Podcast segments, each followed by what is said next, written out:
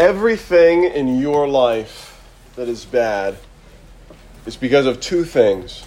There are only two things that make your life painful and difficult. There are only two things that keep you from having total peace and joy and happiness in life. Those two things are sin and death.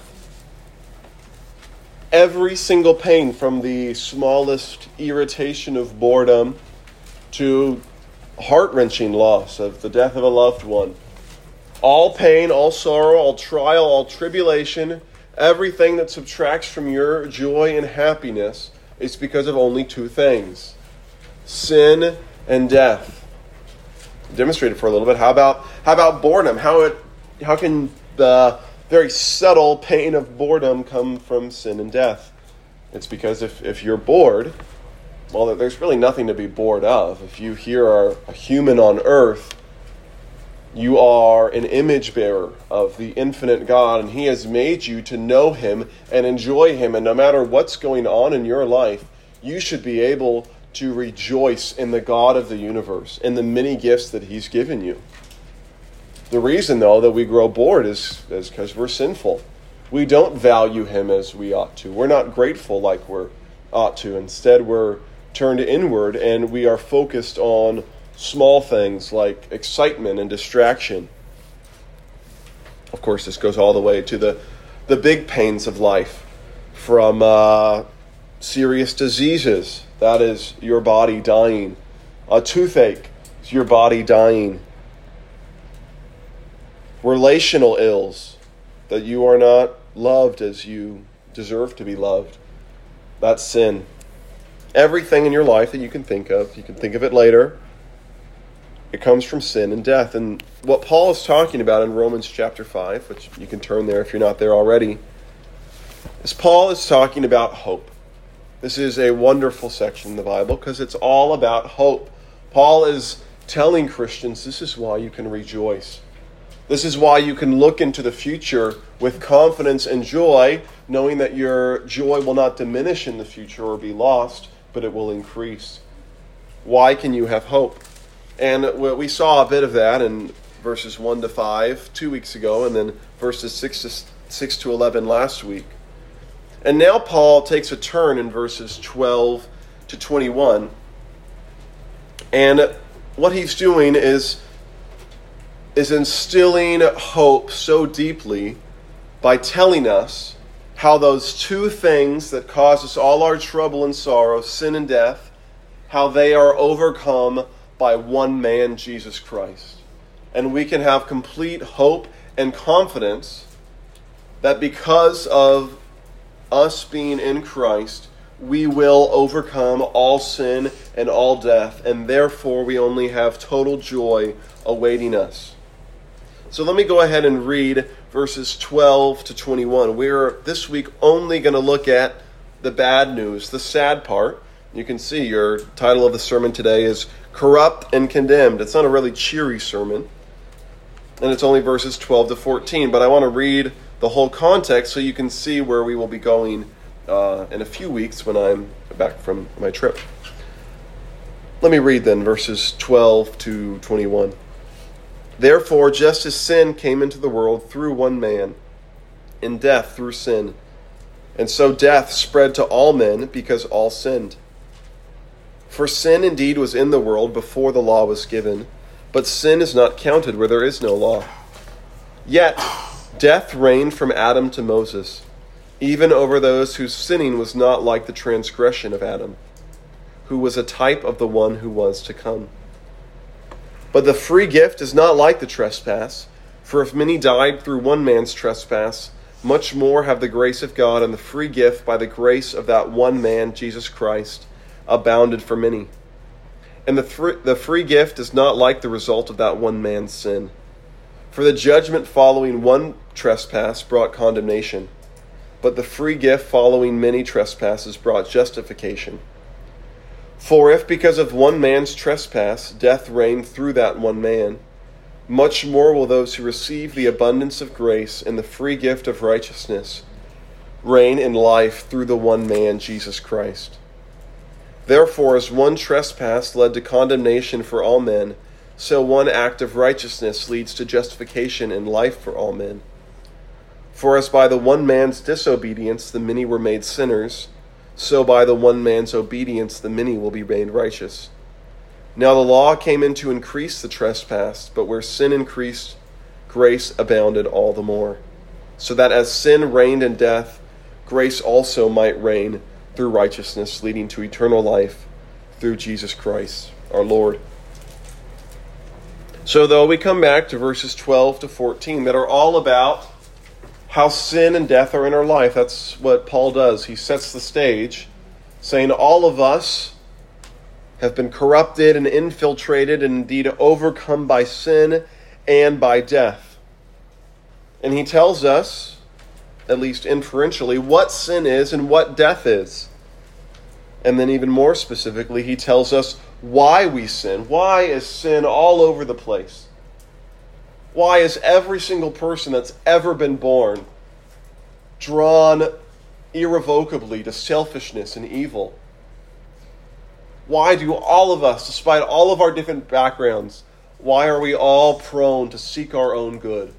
Why are we all prone to do self destructive things that we know are bad for us and others?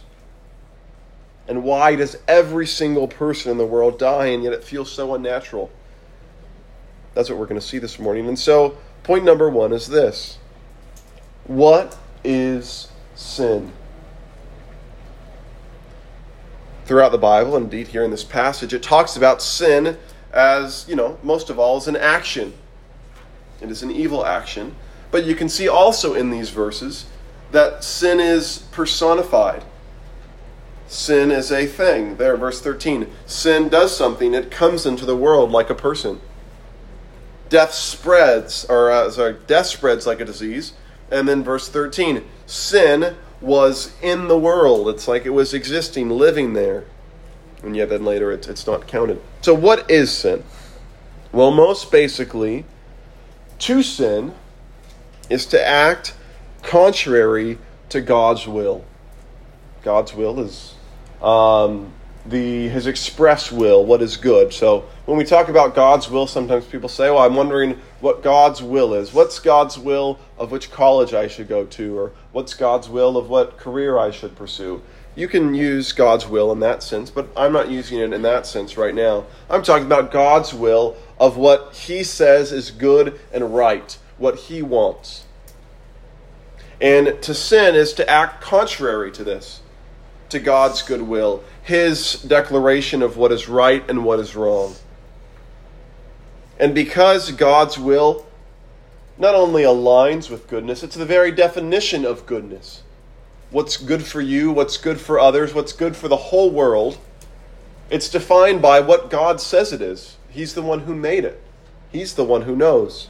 His will is the definition, again, of goodness. And so to act contrary to God's will is to act in evil. It's to act against what is good. And thereby it is to harm. To sin is to act against God's will, against goodness. It's to do evil, and it's to bring harm maybe to yourself, maybe to others, maybe to God, maybe to the world, maybe to all four of them at once. And uh, I want you to please turn your eyes to, uh, to verse 13 and 14. Paul says something interesting about sin. He says that sin was in the world before the law was given. Now, what Paul means by that is by the law being given. He is referring to when God gave the Ten Commandments and other commandments to Moses and Israel and thereby the world at Mount Sinai. Okay? So God gave that law that Paul here is talking about at a very definite date in history. It's when, after the Exodus, this is um, about the 1600s BC, uh, God brought his people out of Egypt they went into the desert, and at Sinai, God gave his people the law. This was the first time that God made it explicitly clear this is what is right, this is what it's wrong. This is what is wrong. And what Paul says here in verse 13 is that sin was in the world even before the law was given. That is, even before God said explicitly this is right and explicitly this is wrong, there still was sin. And what's interesting, Paul says, is that he says there at the end of verse 13, sin is not counted where there is no law. So that, that seems a bit contradictory. What does this mean? Sin was in the world where there wasn't the law, but it wasn't counted. In what sense was it not counted? Well, Paul makes it clear, uh, at least what he doesn't mean by not being counted in verse 14. Paul says that death reigned from Adam to Moses, even over those whose sinning was not like the transgression of Adam. So Paul says uh, there was sin before Moses got the law from God, before it was made clear from God what is right and wrong. And yet, on the other hand, uh, sin is not counted where there is no law. So this sin was of a different sort before God gave the law to Moses. Yet, on the other hand, Paul says this sin was still truly sin. It was sin deserving punishment from God. How do we know that? Because people died. The only reason that anyone ever dies is because of sin, because they are being punished for sin. So, what Paul says is that we can infer from all these people dying from the first man up until the explicit law came with Moses, by all of them dying, we see that all of them were truly sinning. All of them were doing things that were deserving of God's punishment. This tells us something about sin is that the clearest and harshest sign of sin is when you act contrary to God's express will. So Paul says it's that this sinning was not like the transgression of Adam. What was the transgression of Adam? Well, Adam got a very clear command from God. He was told, Do not eat of the tree that is in the middle of the garden. That was an explicit command. He knew exactly what is required of him. There wasn't really any question about what tree was it. Are there any exceptions to this rule? It was very straightforward. Don't eat that tree. And he broke that rule. He sinned. And this sin, it was very clear, harsh, obvious. And in a sense, it's of a different caliber than when the random guy over in uh, Papua New Guinea steals his neighbor's thing. Uh, those sins are very different. Yet they're both sins. They're both evil and they're both deserving of God's punishment. When the guy goes and steals his, his neighbor's thing, his conscience uh, condemns him. He makes excuses for it. He says, Yeah, he didn't deserve to have it anyways. Uh, I've had tough luck. Who knows? He makes some excuse to vindicate himself for taking something that was not his. And so, in a sense, it's of a different caliber than when you, who have been raised in church, hear again and again throughout your life from God's very word that you know is from his that is from God, you hear again and again that stealing is wrong, and yet then you go ahead and you steal anyways. Paul is saying these are different kinds, they're of different calibers. They're not quite the same, but still, they are all sin. They all deserve God's punishment. That's the case. However much you know about the Bible, however much you know of what God requires explicitly, all of us are selfish. All of us are evil. All of us, all the time, willingly do things to others that harm them, that take away from them for our own good. And that's because sin is not just an action. It's not just these, uh, yeah, actions we take that are against God's will. So you can see, you can also think about sin as a principle, as a force, even, as Paul does here in verses 12 to 13. Sin is something that controls you, you could think about. It's something that controls all of humanity. It's that it's inside of you. It's like a disease. It's this disease that is inside you that causes you to act against God's standard, even when it's not for your good. You can all think of times that you've sinned and you've thought later, why would I do that? This has just got me in a bunch of trouble now. It would have been far easier if I just did the right thing. Yet you sinned. You couldn't control yourself. That's because You are not a uh, properly functioning human being who always does the right thing. Instead, you have this disease of sin you could think of that is within you and causes you to act against God, against others, even against yourself.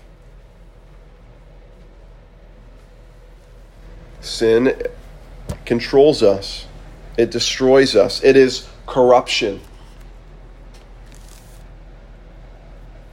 And therefore, to, to be a sinner, as we all are, is to be someone who is consigned to a life of poor and evil decisions. That's what it means that you are a sinner. Your whole life, you're going to make bad choices. You're going to make choices that are going to cause you to feel ashamed later, that are going to cause you to have to apologize to others.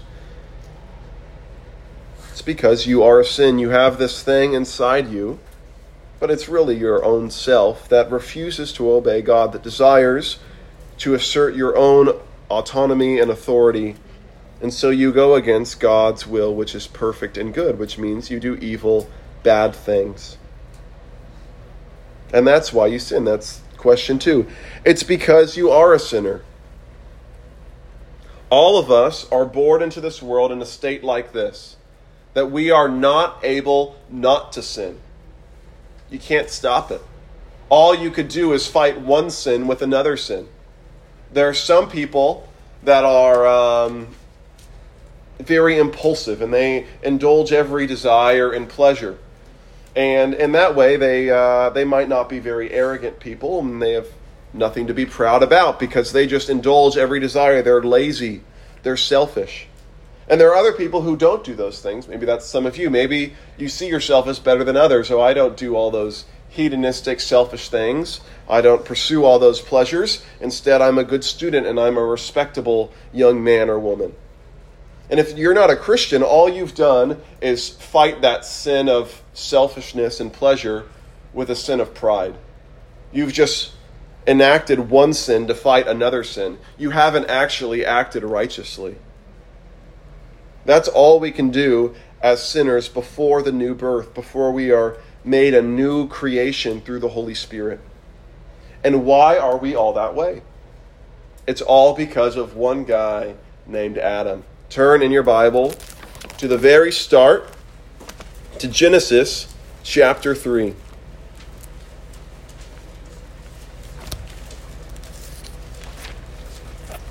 Um, there's, a, there's a guy in the 18th century named Samuel Johnson. Um, he was famous for, among many things, he kind of put the first dictionary together in the English language. And um, he is a very eccentric, funny guy and a Christian. And so there's a famous biography of him. Uh, and there's, there's one point in the biography where the biographer asks him, uh, Mr. Johnson, do you believe in original sin? Original sin is this doctrine that we're learning here in uh, Romans chapter 5 that everybody born into the world is a sinner and without God's grace can't do anything but sin. So his biographer, Boswell, asks Mr. Johnson, uh, Do you believe in original sin? And what Mr. Johnson says is, all the evidence in the world shouts at us that original sin is true. He says, This is the one doctrine in the Bible that no one can contradict. He says, What's my witness? He says, Look around the world. Every single society in the world is governed by laws. Every single society in the world has thieves. There's no people that can live without laws. And this testifies that everybody is a sinner. The reason we have to have these laws is because we have to have our selfish, evil impulses controlled by threat of punishment, by threat of death. Original sin, in that sense, is really irrefutable. And why is that the case? Why are we so messed up like that? It all comes back here to Genesis chapter 3. In chapter 2, you can see the command. God said, You can eat of any tree in the garden, except the tree that is in the midst of the garden. Of that you shall not eat. And yet here we come to Genesis chapter 3. We'll begin in verse 1. Now the serpent was more crafty than any other beast of the field that the Lord God had made. He said to the woman, Did God actually say, You shall not eat of any tree in the garden? And the woman said to the serpent, We may eat of the fruit of the trees in the garden. But God said, You shall not eat of the fruit of the tree that is in the midst of the garden, neither shall you touch it, lest you die. But the serpent said to the woman, You will not surely die. For God knows that when you eat of it, your eyes will be open, and you will be like God, knowing good and evil. So when the woman saw that the tree was good for food, and that it was a delight to the eyes, and that the tree was to be desired to make one wise, she took of its fruit and ate. And she also gave some to her husband who was with her, and he ate. Then the eyes of both were opened, and they knew that they were naked. And they sewed fig leaves together and made themselves loincloths. With that in mind, please turn back to Romans chapter 5. Now, Paul says something in, uh, in verse 12 that might seem a bit contradictory to uh, the Genesis account. Let me ask you the question Who was the first human being to sin? Who was the first human being to sin? Eve. That's right. But what does Paul say? He says that sin came into the world through one man. And that's not like man, like a human. He means Adam. So why does Paul say that sin came into the world through one man when it actually first came in through a woman? That's because Eve was not the representative of humanity. Adam was the representative and is indeed still the representative of humanity. That's a way that God has worked throughout history is he has representatives of different parts of humanity. What Adam did accounted for the rest of us. That's that's the truth. You from the moment you came to exist, the moment you were conceived, you were already guilty before God. You were already destined to die and deserving of death. You were already destined to a life of sin and corruption. And why is that? And that's because as soon as you came to exist as a human being, you were guilty because of Adam's sin. Why? Because he was your representative. You could think of it like a champion. Maybe you've seen some movie that depicts maybe some uh, Greek or Roman warriors and there's a battle between two armies, and they say, hey, let's not just have everybody kill each other. Instead, let's send out a champion from each side. We'll send out our strongest guy, you send out your strongest guy, and whoever wins, their whole army will win. That's in a sense how it is. It's not that there was a battle, but Adam was our champion. He was the one whose actions were going to decide the fate of the rest of us we even have this idea of uh, representatives in our world today too. Think of in uh, in sports. Uh, does anyone know the backup quarterback for the 49ers this past season? Anyone know? Sam Darnold. Jeff, you know that? I should have said it. Sam Darnold. Sam Darnold lost the Super Bowl. But you know what? Sam Darnold didn't play one snap in the Super Bowl. Why did he why is he therefore a loser of the Super Bowl if he didn't even play? That's because he's a part of a team. What his team does counts for everybody. You know, oh, there's only one Chiefs player who scored that winning touchdown, Mecole Hardman. But he's not the only one who won the Super Bowl. Ever all the Chiefs players win the Super Bowl as soon as their representative, Mecole Hardman, scores the touchdown. They all get the points and the 49ers, all of them, no matter if they were on the field at that time, no matter if they just sat on the bench the whole game, they still lost. Why? Because they were all, in a sense, representing each other. That's the same thing. Adam was our guy forward. He was the one that was on the field. And his actions were going to count for the rest of us. And they did. He sinned, and in that way, all of us have this sin counted against us. And I'm sure what you're thinking of is this isn't fair. Why am I judged for what this dude who lived thousands of years ago I have no relationship with? Why do I suffer for what he did? And that's because, well, first of all, God said he's your representative. But more than that, he was fairly your representative. He was a, a good representative. He was a realistic representative. That is, you would have done just like him. He's made of the same stuff that you are. See, it would be really dumb for, you know, Sam Darnold to say, "Well, I didn't lose the Super Bowl. I didn't play quarterback at all during the Super Bowl." Because he'd say, "Well, you you couldn't have done better than than Brock Purdy. He's the starter for a reason. He's better than you." his skill actually represents the skill for the rest of the quarterbacks. He was better than the rest of you. Now that Adam was better than the rest of us, but he's a fitting representative. He's a human just like you are. And I can guarantee you that you in the same state would have made the same decision. He is the representative for us all. He is our Father. And so all of us now bear the consequences of how this human acted. And it's fair because we're just like him. His sin was counted as guilt for him and for all of his descendants. Therefore, as soon as his firstborn son, Cain, was conceived, though Cain had never done anything before, at the moment he was conceived, he was three things. He was guilty. He was already guilty before God for the sin of humanity, the sin that Adam did as their representative. Second, Cain was already, the moment he was conceived, he was corrupt. He was a sinner. When he came out of the womb, Adam and Eve didn't have to say, Hey, so something we like to do around our household is eat of the tree in the midst of the garden. We like to break God's rules when he gives it to us. Cain, by nature, was going to break God's rules. No one had to tell Cain to eventually murder his brother Abel. The corruption was there in his heart from the moment of birth.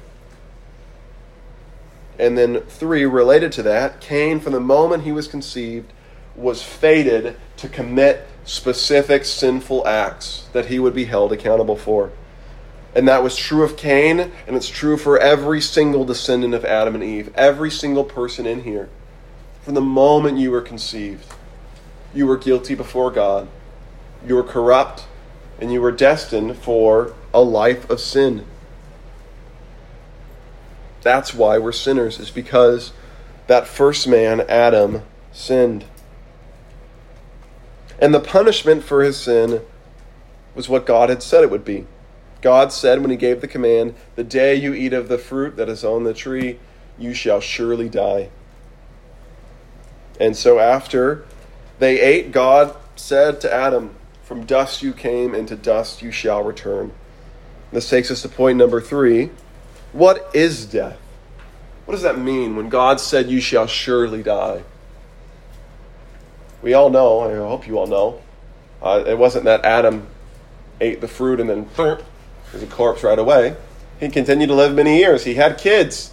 God spoke to him. So, what did it mean when God said that he would surely die? What does it mean here in verses 12 to 14, where Paul says that uh, death has spread to all men? What does it mean verse 14 when it says that death reigns? Well, death means more than just that one day your body is going to become a corpse. Of course, that's the case. One day your stay here on earth will end. Your body will become just a mass of clumps that has to be carried around and burnt or buried in the ground. But Paul means more than that by death. You could see that in a number of places. How about verse 21, though, where it says that as sin reigned in death, grace also might reign through righteousness, leading to eternal life. That is, death is contrasted with righteousness and eternal life, which is more than just living forever. Death has this morality to it, it has this spirituality to it. And indeed, there's two types of death there's the death of the body and the death of the soul. You, as a human being, have these two parts you are a soul and a body combined together in uh, unity. And let's look at each of these. Uh, the death of the body and the death of the soul. The death of the body is what I, I just said.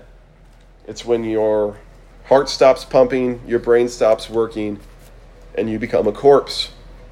And at that moment, what happens is your soul is separated from your body. It's not that you cease to have consciousness, that you cease to exist. Rather, your soul goes elsewhere, and your corpse stays here on earth. And so that is one of the punishments of our sin is that one day you'll lose everything. Everything you've ever earned in life will be gone just like that. In a moment you don't know. You will be severed from everyone. Your stay here on earth will be over. Your impact will be over. And that's to come. But even now, we feel the consequence of death in our body. Right now, in this room, all of your bodies are dying, they are decaying, they are falling apart.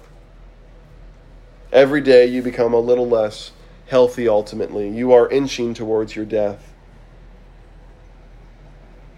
Augustine, uh, he said these. He said this. He said, "No sooner do we begin to live in this dying body than we begin to move ceaselessly towards death."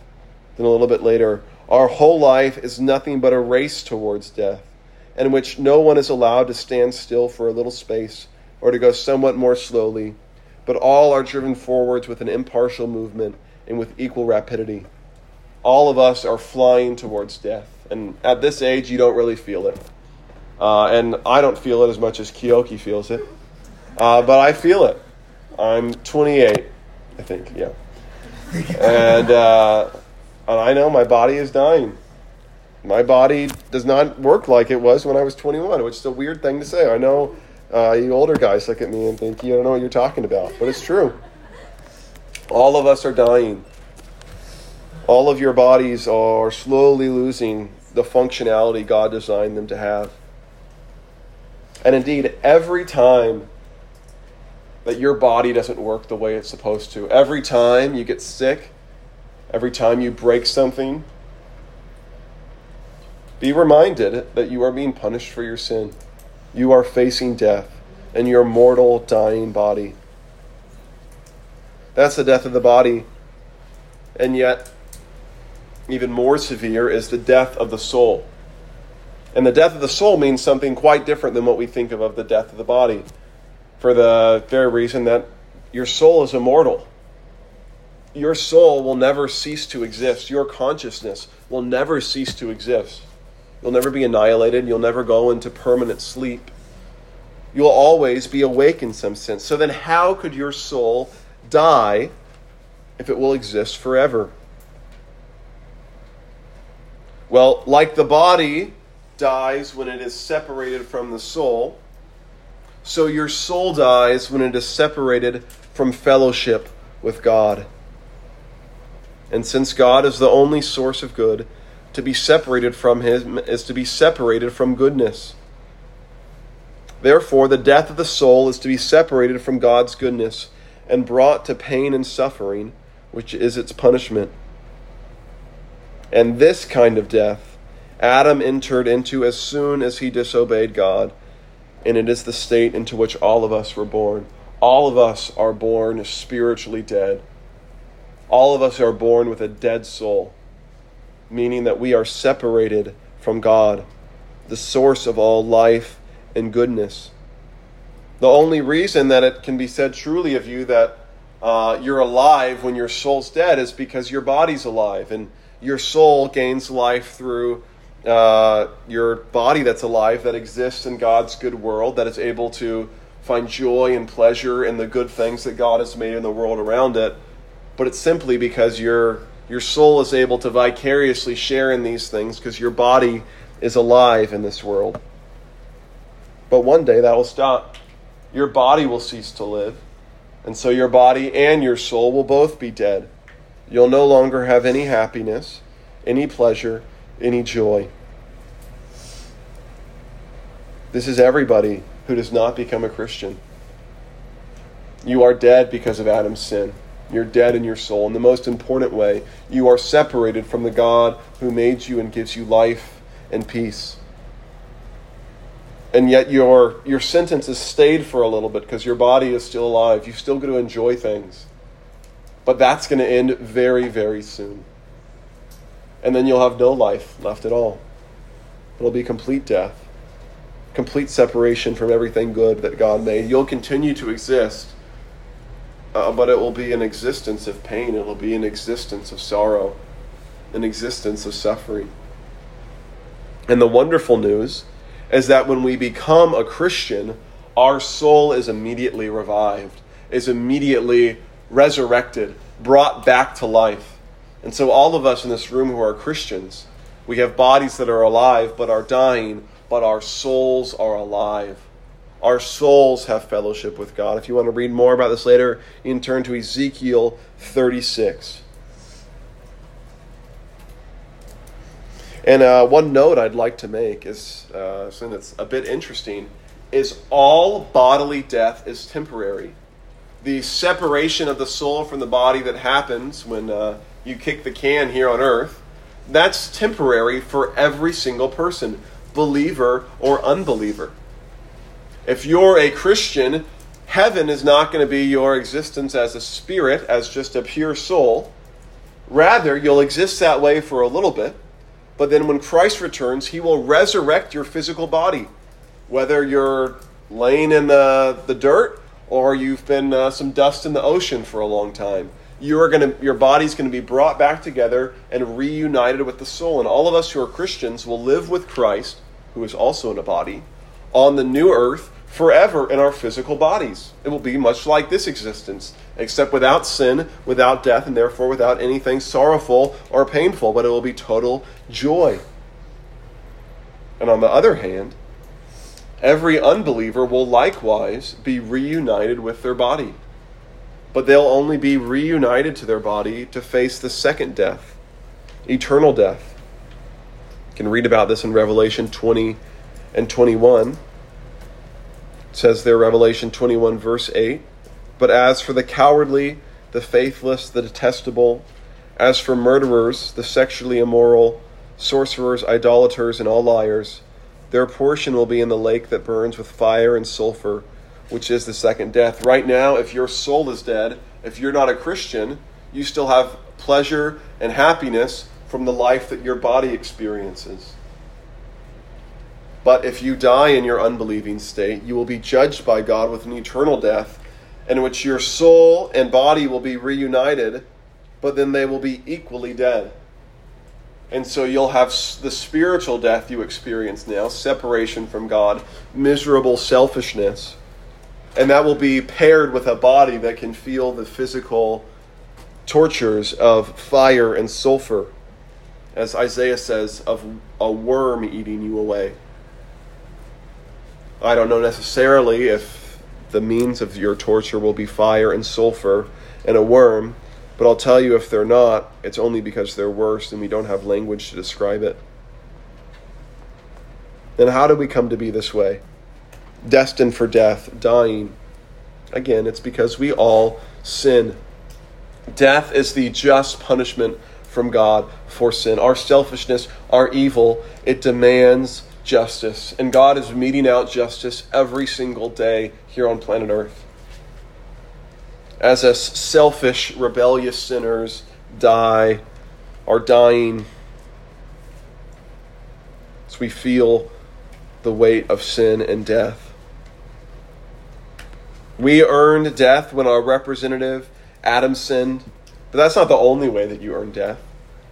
You also earn death every single day you exist on this earth as a selfish and evil person who doesn't care about God, doesn't care about anybody else, who just uses other people, uses God to serve yourself. Every day you just exist as an evil creature like that, you are earning God's just punishment of death. And every time you feel death, remember it's only fair. It's only what you deserve. That's what you are. You're an evil being. You deserve to be rejected. And then you earn death, not only because of Adam, not only because of who you are as an evil person, but because you have done so many sins throughout your life. God could pull up a whole catalog of every time you hurt others for yourself, every time you gave up self control, every time you rejected God. And He could show you, see, for all these crimes, you deserve to die. And so that's why we die. And that's why death feels like a punishment. Hopefully, uh, not many of you in here have experienced the terrible pain of having someone close to you die. But someday you will. And it's the worst pain in life. And when it happens, you'll note how unnatural it feels. You might think this is strange. Everyone dies. It might be someone who you knew was going to die. Maybe it's your grandma who's 80. Maybe it's your mom who's 85 and yet still feel that it's not right. It will feel unnatural. And that's because it's God punishing you. And whether you're a Christian or you're non Christian, remember that. When you feel the pain of death, Let that teach you about sin. Yeah, this is what sin deserves. Is this terrible heartbreak. We forget, we ignore the evil and wickedness of our sin. And death is God's unignorable reminder that He opposes us in our pride and our sin.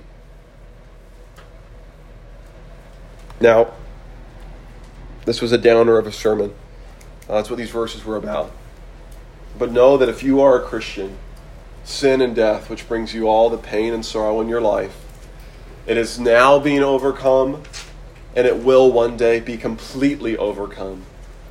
And that's because just as you have had death and sin come upon you because of one person's sin, so now all of us who are Christians receive eternal life and eternal righteousness because of one man's good action, because of one man's sacrifice. Don't grade against that uh, you are held responsible for what your representative Adam did, because if you don't like that system, then that means you don't get all the good things that Jesus Christ brings to those whom he represents. And that's what it means to become a Christian is that you were previously being represented by Adam's sin and death. And you become a Christian, you swap out your representative. Now you don't get what Adam earned you, now you get what Jesus Christ earned you. And so, because of that, we can have complete hope, conviction, and assurance that all sin and death will be finally overcome in our life. We will reap the rewards that Christ has earned for us. And that's what we'll see in a few weeks when I'm back and we look at verses 15 to 21. Let me pray for us.